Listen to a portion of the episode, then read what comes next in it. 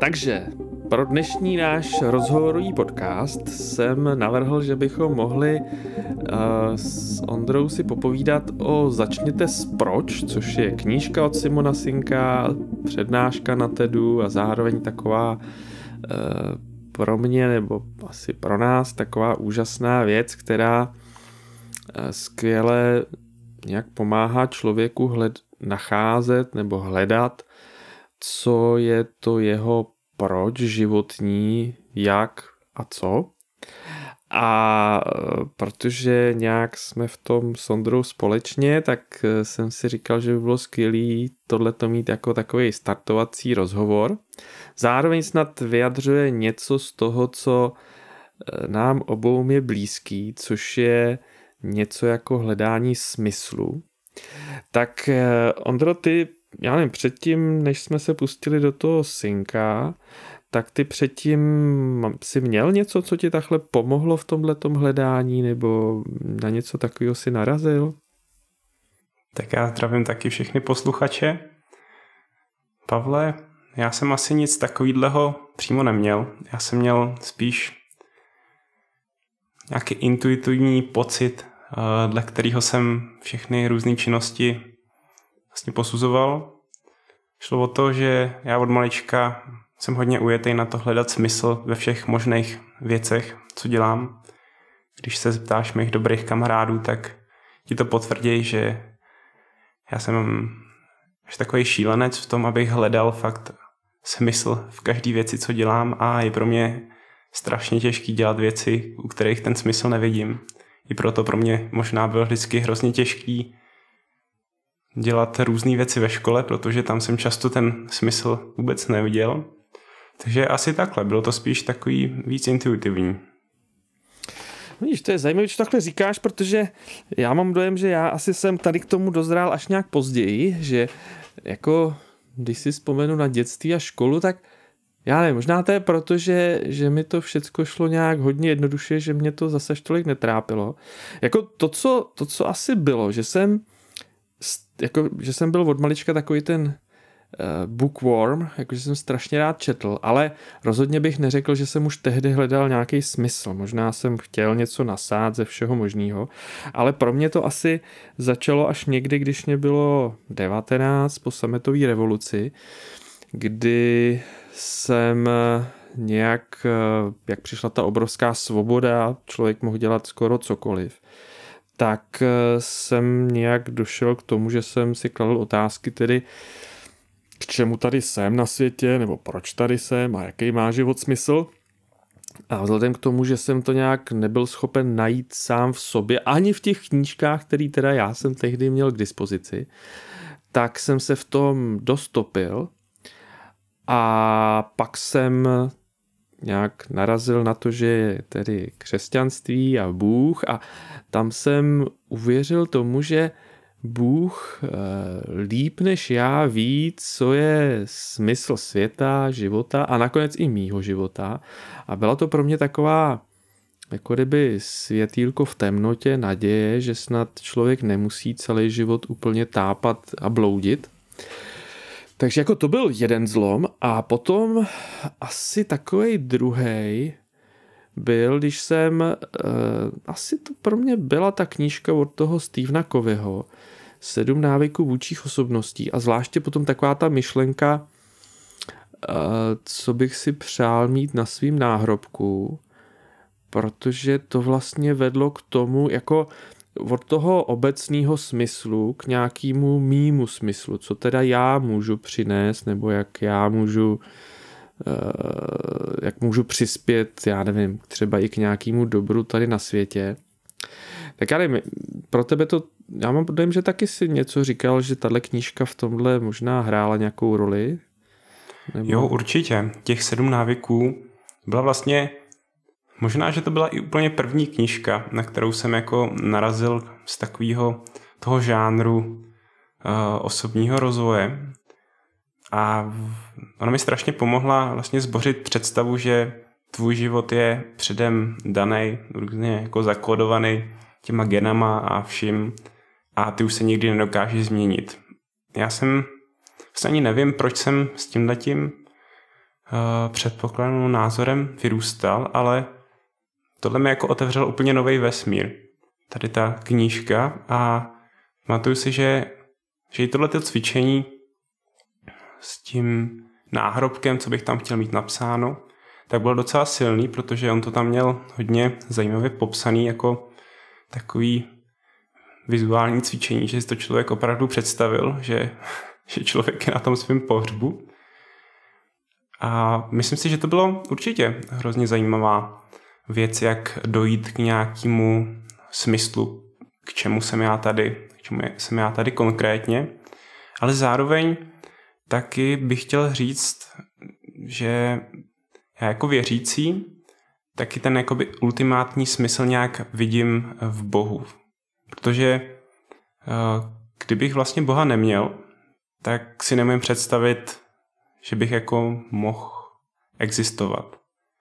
Protože jako prvotní otázka v tom mém eh, hledání smyslu všech činností je jako proč, proč.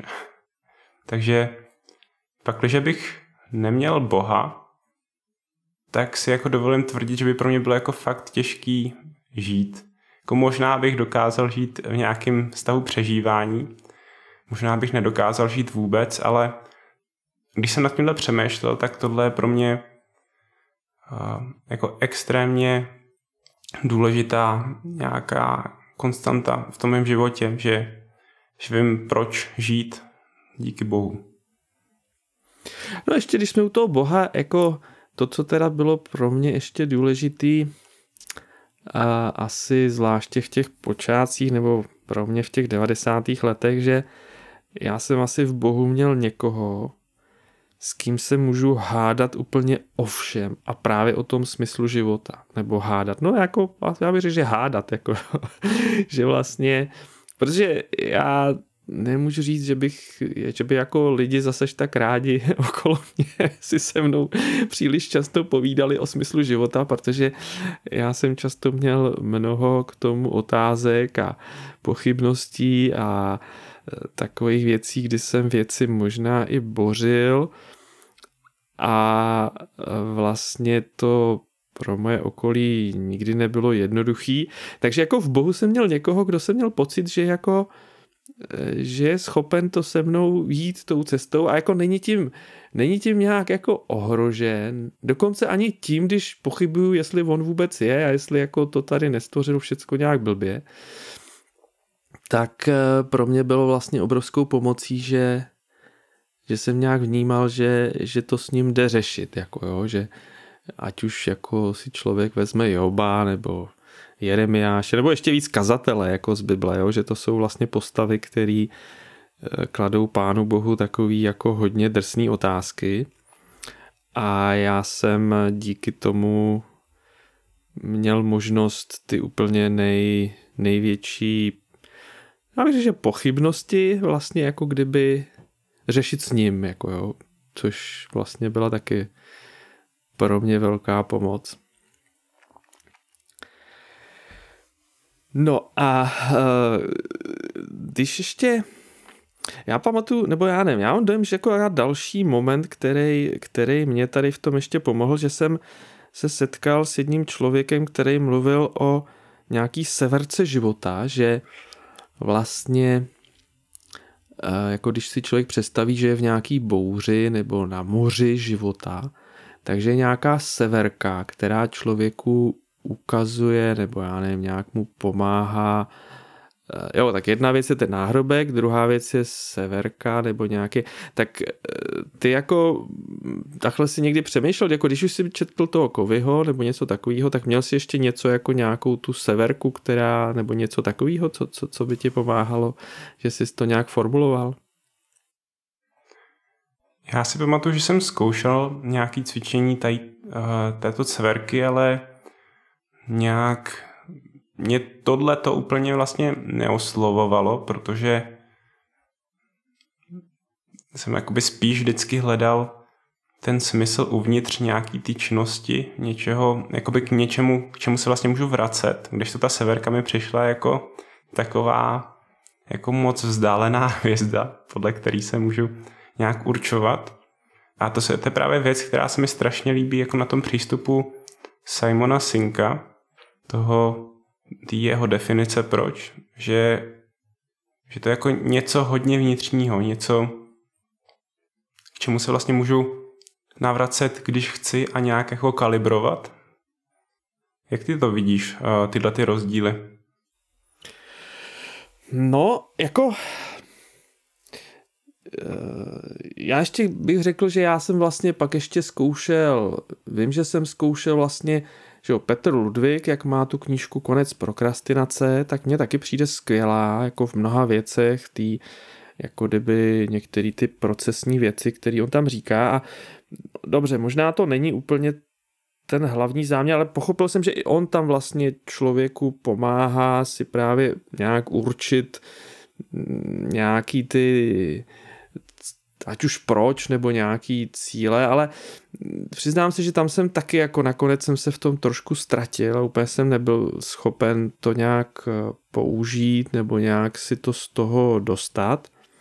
Pak ještě jedna knížka, která zase mně připadne skvělá a vlastně možná mě připravila i na toho Simona Sinka, která se jmenuje Making of a Leader, to je jako Robert Clinton, kde to je člověk, který uh, já nevím, zkoumal, já nevím, asi 500 nebo já nevím kolik jako vedou nebo výrazných osobností z historie a snažil se, jako tam spíš to bylo to, že on se snažil uh, podívat na ty příběhy jejich životní a z toho získat nějakou moudrost, co je klíčový v nějakém jako postupným jakoby růstu osobností, který um, třeba něco výrazného tady na zemi změnili nebo přinesli. To, v čem je to podobný tomu Synkovi, že to jako je na základě jako příběhu lidí, že to je vlastně na, na základě, že se člověk podívá na to, co je a nějakým způsobem z toho se snaží něco získat. Mně podobně připadne, že eh, píše ty knihy Jim Collins, takový to Good to Great nebo Build to Last, že se podívá na nějaký firmy, který nějakým způsobem hm, třeba byli úspěšní a snaží se najít, co bylo v každé té firmě jako takový, že, že by bylo možné říct, že, že to vlastně nějaký, já nevím, si že obecný princip nebo něco takového. No a vlastně tohleto mě nejvíc se líbí právě na tom Simonu Sinkovi a to začněte proč, protože že ty si říkal, že potřebuješ, aby to bylo nějak zevnitř nebo nějak vnitřní, že vlastně právě ten Simon Sinek, tím, že je to že, že to musím najít ve svém vlastním příběhu, tak to je něco, co, co vlastně jakoby už je moje, jenom to potřebuju objevit. ne, že to je jenom tak něco takového, co si vysním, jako třeba tu severku, která může být spíš jenom takový to wishful thinking, že si to přeju, ale vlastně k tomu nemám vnitřně zdroje. No ale možná já bych se ještě jako, já si pamatuju, že když eh, jsme to, protože já mám moci, že možná ty, nebo byl první, s kým jsem to dělal, tohle to začněte s proč. A já má, má si nějak pamatuju, že pro tebe to, co jsme jako nakonec, nějaká ta věta, kterou jsme ti, mm, jako ještě, myslím, tam byl Honza Bolech, myslím, ne, jakože že ty jsi se s ní trošku prál jakoby v ten moment, nebo vzpomeneš si na to ještě, jak to bylo, jako že, že, že jako jak, jak to na tebe působilo, ta, ten moment toho, kdy jsme teda ti vytvořili, nebo vytvořili, jako kdy jsme se snažili ti nabídnout nějaký věty na základě tvých příběhů? To asi pamatuju úplně přesně. Já si vlastně pamatuju, že, že mě z toho vyšlo, že jsem hodně jako mi záleží jako na ostatních lidech v něčem. A pamatuju si, jak jsem jako odcházel, jsem si do auta a tam jsem tak jako seděl chvíli, koukal jako blba. A, a po chvilce jsem měl jako brutální aha moment, že, že mi to došlo, že, že je to vlastně pravda a že je to něco hrozně hlubokýho ve mně. Něco, co se mě fakt hrozně moc týká. Ale máš pravdu, bral jsem se s tím, s tím výsledkem. Já jako introvert, tak pro mě bylo vždycky strašně těžký být nějak otevřený vůči ostatním, nějak jako asi do dneška se jako dost peru s tím, co to znamená jako služba druhým. Možná v tom je jako mm, to, že si jako nedostatečně věřím, že jim dokážu dodat fakt takovou hodnotu a nebo je to prostě to, že se cítím v komfortní zóně, když jsem jako sám se sebou a cítím se tam ve svých kamflecích, protože sám mě nikdo jako neohrožuje, na nikoho nemusím brát ohled a můžu dosáhnout jako toho, co chci, protože jde jenom o mě. No a v tomhle si jako pamatuju, že, že to mi jako hodilo docela vidle do, do tady týmí představy, když jsem jako zjistil, že v tom hrajou velkou roli právě ostatní. Já nevím, co si ještě ty na to vzpomínáš, když, když jste mi takhle to proč pomáhali vytvořit.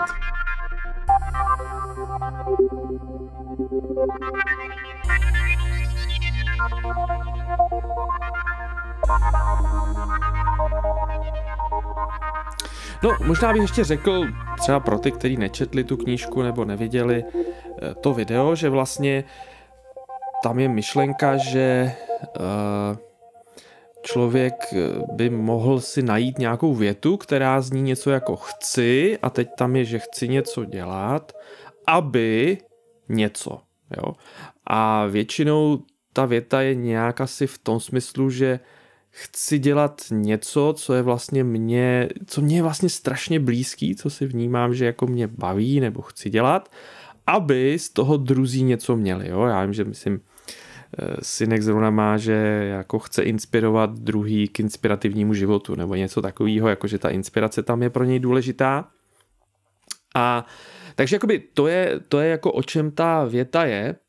A jako to, co jako eh, to, co já, to, co se mi líbí na tom právě, na tom celém konceptu nebo na té myšlence a i na tom, když právě si vzpomenu na tebe, nebo pak už jsem to dělal s dalšíma lidma, že vlastně tam je důležitý, uh, nebo jakože v něčem si to člověk nemůže udělat sám, protože potřebuje ty druhý, aby oni mu naslouchali a byli citliví na to, když nějaký slova, nějaký ty příběhy, který ten člověk vypráví, mají v sobě jako výraznou emocionální nálož. Já vím, že to zase je takový jako, dneska mluvíme o covidové náloži, ale že člověk někomu naslouchá a teďka slyší, že, že v nějakých slovech, v nějaký myšlence nebo v nějakých větách nebo příběhu je jako výrazně víc emocí, než v tom, co říkal předtím nebo potom. A vlastně ti, jako, že když jsem já to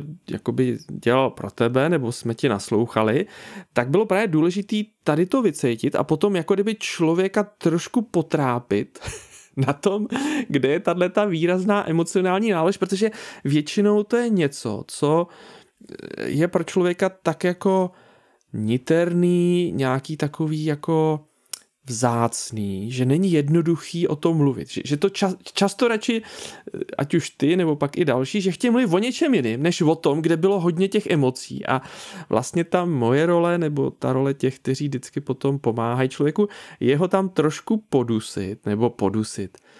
Jako zaměřit pozornost na, tuhle, na tohleto emocionálně hodně silný, protože tam někde je právě i to, dejme tomu to proč, jo, nebo že on to synek potom spojuje i s nějakou tou jak se to říká, amygdala, nebo s, těma, s, tím, s tím, co máme v hlavě, nějaký ty emocionální, co, co, co není úplně lehce popsatelný slovy, že to pak děláme až ex post. A vlastně to je ten proces, takže jako eh, že já, já vždycky si uvědomuji, že přitom jakože, že když si vzpomínám na tebe, nebo i vlastně na každýho, že, že vlastně do jisté míry to hledání, proč je jako snaha dostat člověka do určitý nekomfortnosti emocionální, protože tam se může něco jako vyloupnout. Měl jsi, takže tak ty jsi říkal, že jsi to prožil až v tom autě, nebo měl jsi už předtím ten pocit, že takhle to nějak bylo? Tak já ještě jenom možná dodám, aby posluchači věděli, jak jako tenhle ten rámec, jak tenhle systém funguje. Eh, v kostce jde o to, že ten člověk, který chce najít své proč, tak si vypíše nějaký uh, situace z jeho života, které jsou nějak jako emočně nabitý, ať už pozitivně nebo negativně. A s těma dvěma uh, jeho situacema s životníma se sejde s dalšíma lidma, dejme tomu třeba dva, tři lidi tam můžou být a začne jim o nich vyprávět. A ti lidé uh, ideálně by ho neměli úplně stoprocentně znát a doptávají se uh, na právě často emoce a pocity spojené s těma situacema a dělají si poznámky a ten člověk, který mu o tom vypráví, tak často mu to ani vůbec nepřijde, jako vypráví všechno možný, ale nakonec uh, v těch zápiscích těch ostatních lidí, který ho tak jako nějak analyzují, tak uh, vykrystalizují jistý vzorce, který jako definují toho člověka. A je to jako hrozně zajímavý, protože já si pamatuju, že jsem vůbec jako si ani neuvědomoval uh, některé jako věci, co jako furt opakuju, co jsou vlastně to moje proč a, a oni tam byli, protože vy jste si toho všimli. Takže jsem chtěl jen takhle říct uh, k tomu, k tomu systému proč. A co se ptal přesně, Pavle, ještě? Teď, teď mi to vypadlo. No vlastně mě šlo o ten moment, který ty jsi tu teďka jakoby popsal ten proces a vlastně mě šlo ještě o ten moment, který mě, jako to je to, proč jsem tak nadšený, z toho začněte s proč, protože ono to vlastně směřuje k tomu, aby, aby, aby se jako kdyby zviditelnil nebo dalo doslov, nebo si člověk před sebe postavil, co je jeho dejme tomu největší obdarování, nebo co je pro něj to nejcennější, protože to, co pro nás je to nejvzácnější nebo nejdůležitější, toho jsme si nejmíň vědomi a považujeme to jako za úplnou samozřejmost. Jo? Jakože, že, že máme skoro pocit, no proč bych tady o tom vůbec mluvil, to je přece jasný. Jenže to je to, že to je něco, to je něco tak vzácného ve mně, ale zároveň tak, tak mě, jakože, že jsem v tom plně ponořený, že to ani neumím úplně abstrahovat, nebo jakoby proto potřebuju ty druhý. Takže ta moje otázka na tebe byla, jakoby jak, jako, jestli takhle to taky vnímal, nebo jestli, jestli tohle to, uh, jo, ty jsi říkal o tom, že až v autě, jakoby takový ten aha moment, ale vlastně i z hlediska toho, že ten aha moment, proč přišel ten aha moment? Jako jo, protože právě možná tam došlo tady k tomu, že něco, co co to tam vždycky bylo, ale že jsi to jakoby neviděl. Jo, s tímhle souhlasím, protože já jsem si vlastně uvědomil, že hodně velkou součástí, hodně výraznou součástí toho mýho proč je nějakým způsobem lidi motivovat nebo natchnout k nějaký činnosti. A já vlastně od malička do čehokoliv, do čeho jsem se natchnul, tak jsem byl schopný jako kolem sebe udělat jako nějakou gru, která, nějakou partu, která to bude milovat tu věc taky. A vlastně považoval jsem to za samozřejmost. Ať už to bylo, uh, já nevím, jezdil jsem na BMX jako malý, tak jsme vytvořili BMX Kruchaba. Potom jsme kreslili grafity, takže jsme zase všichni kreslili grafity. Uh, nebo když jsem hodně vesloval, tak jsme kolem sebe najednou měli, kolem sebe jsem prostě najednou vytvořil partu lidí, který, který to fakt žrali, to veslování. No a na tomhle jsem si jako uvědomil, že fakt potom proč jsem jako začal víc jako analyzovat ty, jak, jak se ty lidi mění potom, když, když se jako s nima setkám. Že mám nějaký obdarování prostě to, že řeknu pár komentářů a, a těch lidí se to jako dotkne a začne to, ta, ta věc bavit. Takže tohle byl takový ten můj aha moment, že já jsem tam seděl v tom autě a uvědomil jsem si, no, no jo, do prči, teď to je ono, tady jako co se to stává s těma lidma. A že, že právě to byl tak jako automatický vedlejší produkt, že já jsem to vůbec jako nevnímal jako něco důležitého, jako něco, co by bylo uh, nějakého jako speciálního, ale uvědomil jsem si, že to opravdu jako speciální tady ta věc zrovna je, takže takhle jsem to viděl.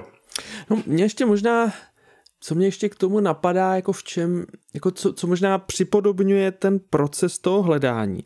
Že jo, my máme tři děti a bylo pro mě fascinující pozorovat, že že jo, naše děti všechny mluví česky, jako, jako naučili se docela rychle jakoby mluvit a, a mluví dobře, umějí se vyjadřovat.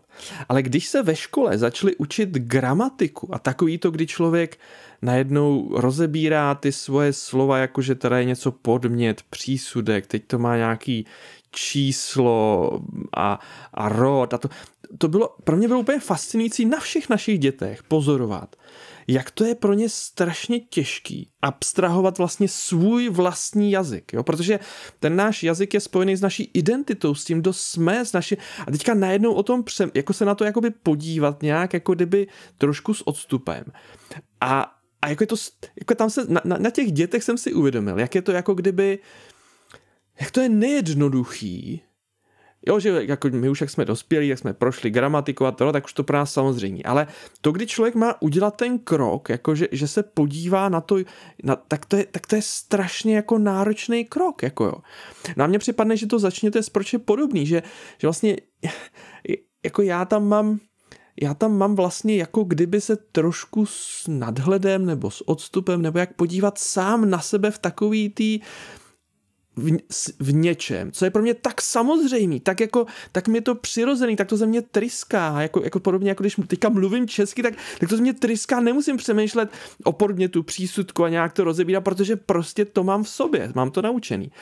A podobně uh, to chápu, že to je s tím proč. Když se to dobře uchopí, nebo to, to, to dobrý proč, jak to jsem pochopil z toho synka, je přesně, že, že pomůže jako nějak uchopit tohleto něco, co je nám tak přirozený, že nás ani nenapadne to jakoby abstrahovat, nebo je to skoro až takový, máme pocit, že nás někdo trápí, když chce, abychom si to jako kdyby abstrahovali podobně jako ty děti trápí, když tu češtinu mají najednou zprocesovávat nějakýma kategoriemi mluvnickýma a, a je to pro ně úplně jako jako, eh, já, já, no já rozumíš mi, jak to myslím, že, že to není jednoduchý prostě tohle to, co je tak živý, jako je mnohem jednodušší potom nakonec abstrahovat nebo mluvit si eh, jako o něčem jiným, co vlastně není to moje srdcovka, protože tam najednou mám já. odstup, to nejsem já, tak o tom se mi mluví líp, ale to, co fakt, fakt jsem já, to je vlastně obrovsky náročný, náročný krok, ale na druhou stranu úžasně objevný, protože já objevuju to, co mám.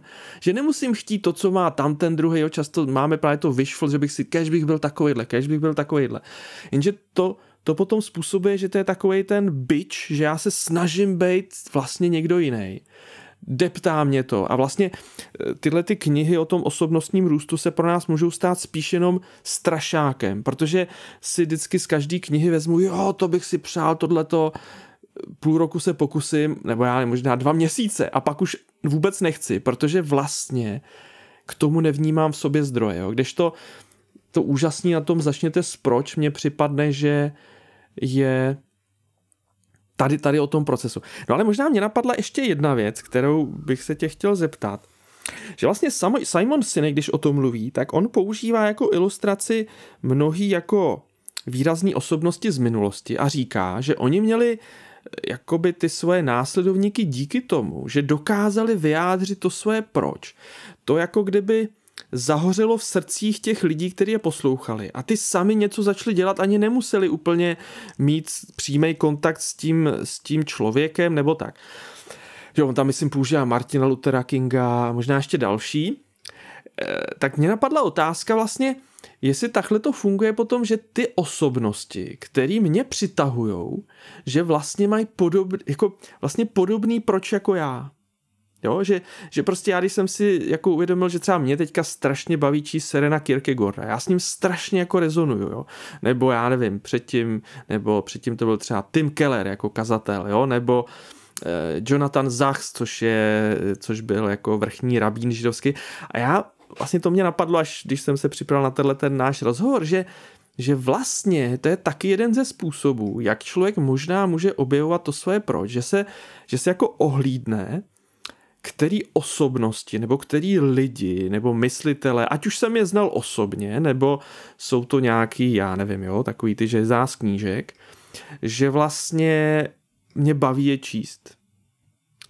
Uh, já vím, že, vím, že ty máš třeba baťu takhle, že jo? tak jako myslíš, že to tam je, tahle jako rezonance vlastně eh, na té rovině toho proč, kdy ne vždycky člověk vůbec je schopen říct, proč mě vlastně přitahuje ta osobnost, jako, nebo ten, ten, ten člověk.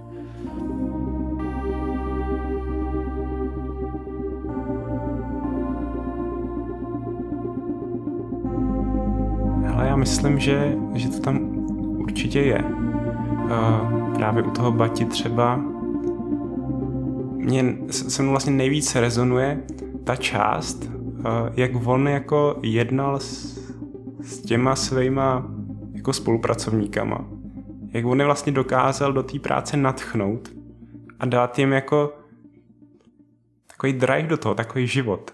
A to se mnou jako úplně extrémně rezonuje. Jako uvědomuji si, že to je asi nejtěžší věc, kterou si člověk jako v biznisu může jako naplánovat, že bude dělat se za zaměstnancema, že jako se bude napojovat na jejich mysl, srdce a bude se je snažit přetvářet. Ale já si prostě nemůžu pomoct a mně se to strašně jako dotýká, strašně to se mnou rezonuje. To samé třeba, když se zamyslím nad nějakou biblickou postavou, tak se mnou strašně rezonuje starozákonní Daniel, který vlastně tou svojí vírou, tím, jaký byl, tak dokázal jako mít ohromný vliv vlastně na celou uh, tu oblast, kde, kde byl.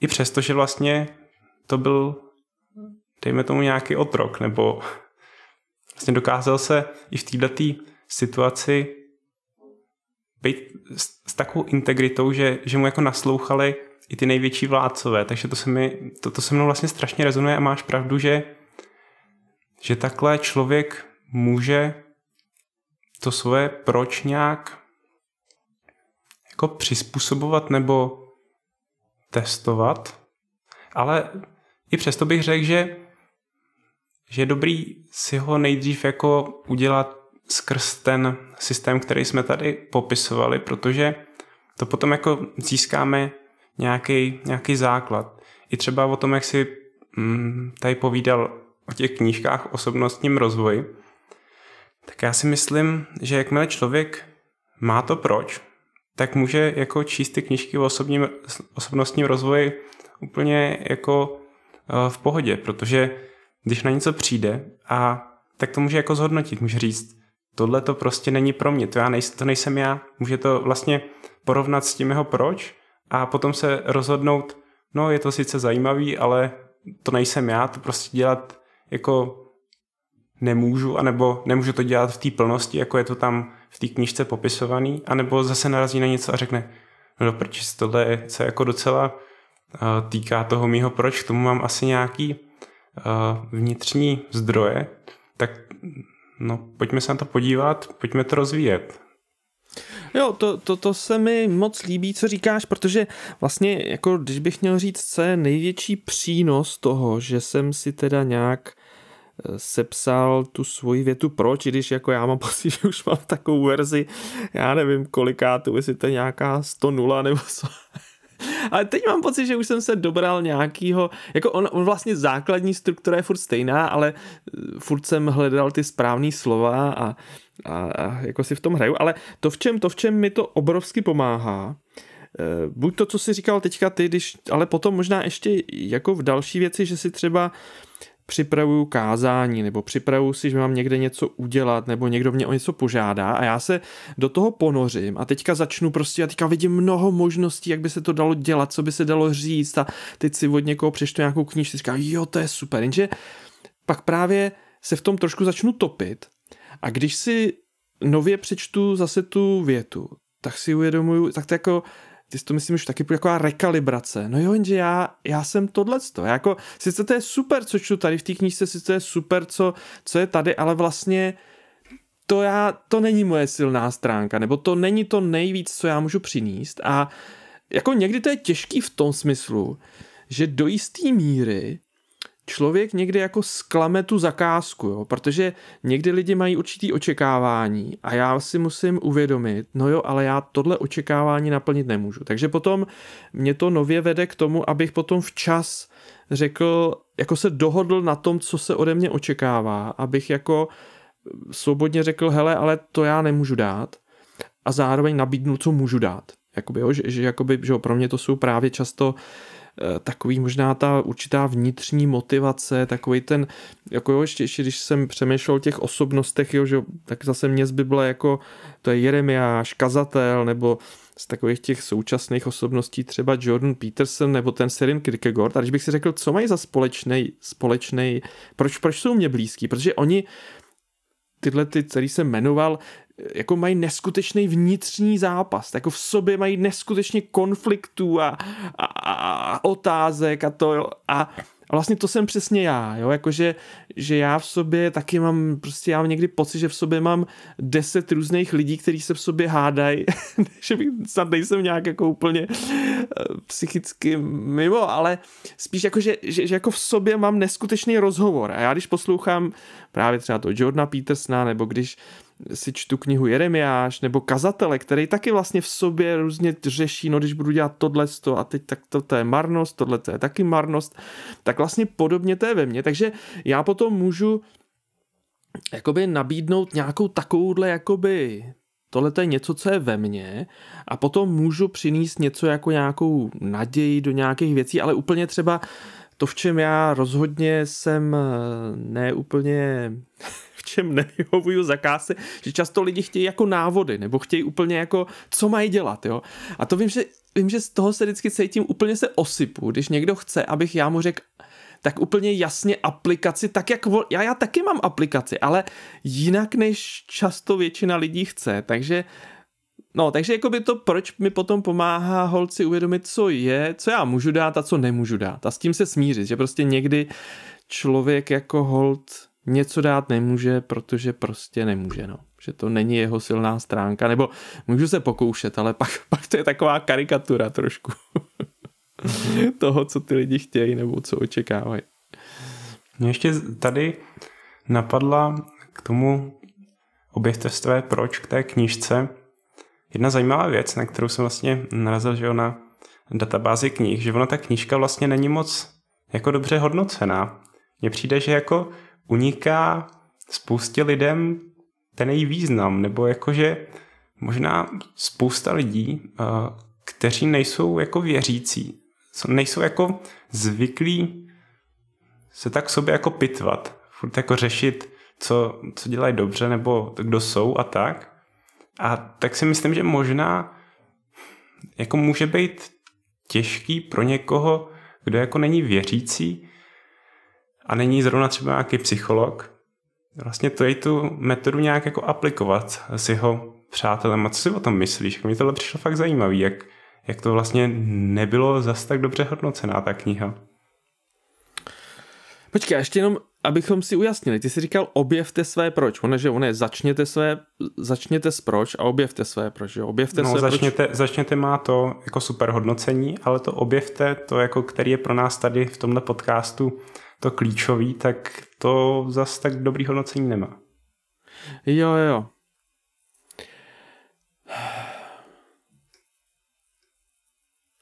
No já bych řekl, to je jako, to je strašně zajímavá otázka, jo, protože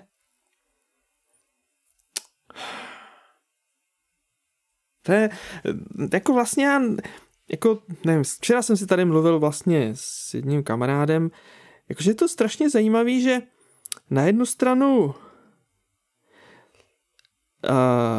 lidi chtějí něco jako ten návod, ale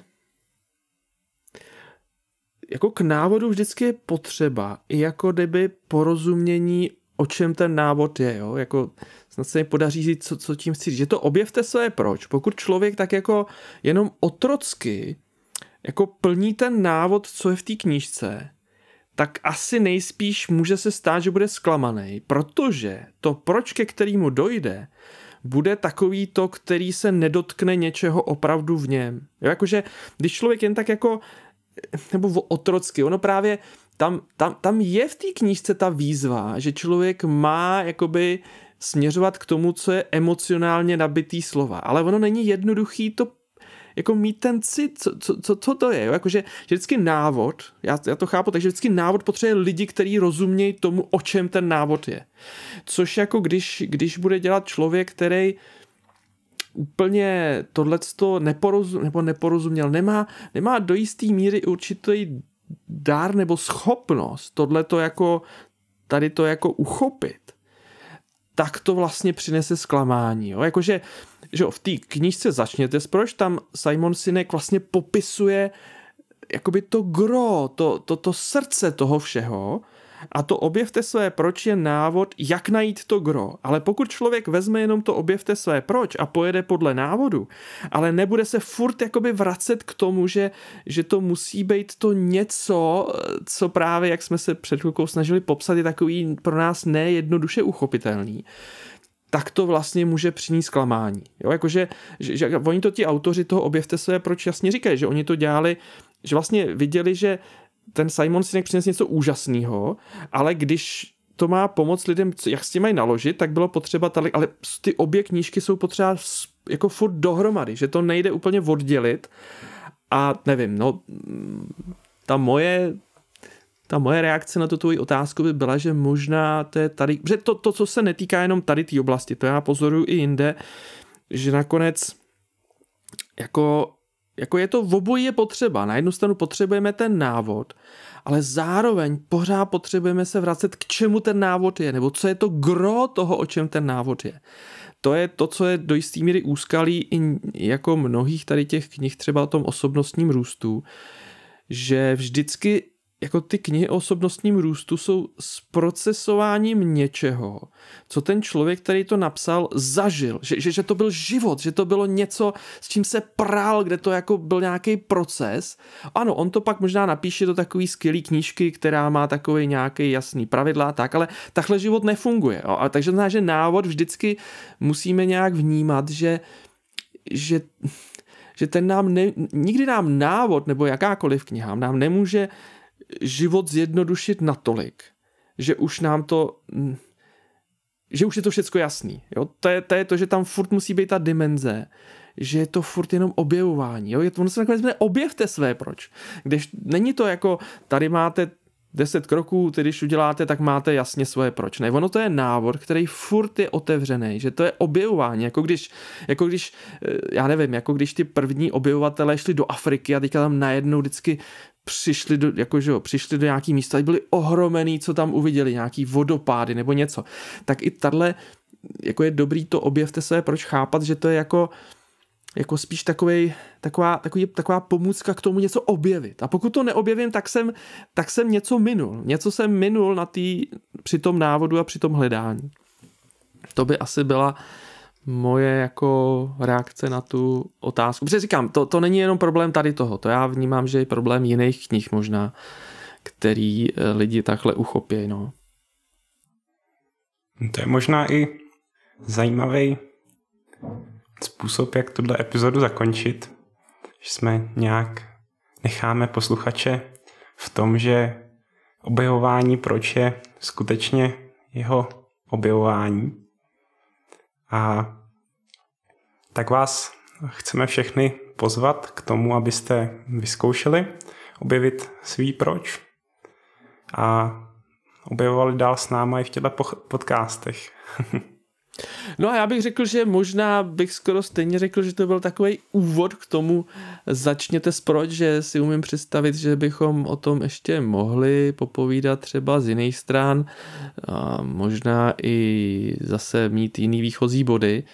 Každopádně to, co taky bych, jako, jak ty říkáš, jako že pokud něčím zakončit ne tím, že to je všecko jasný, ale že to je že to je dobrodružný, že to je úžasný to objevovat a je to nějaký pozvání na cestu, objevování toho, proč který samozřejmě si nějak napíšu, mám nějakou větu, ale zároveň je to furt živá věta, je to věta, která, která nějakým způsobem nese můj život a stále mi pom- jako ta věta by měla fungovat tak, že, nám, že mě stále vede k novým obzorům, k novým možnostem, ne to, že uzavře můj život a už tam mám všecko jasný a už nic nemusím řešit. Spíš naopak, že, že je to pozvání k tomu a zmocnění k tomu žít. Nepřežívat jen. tak jo, tak to je dneska od nás všechno. Přejeme krásný den. Ahoj. Ahoj.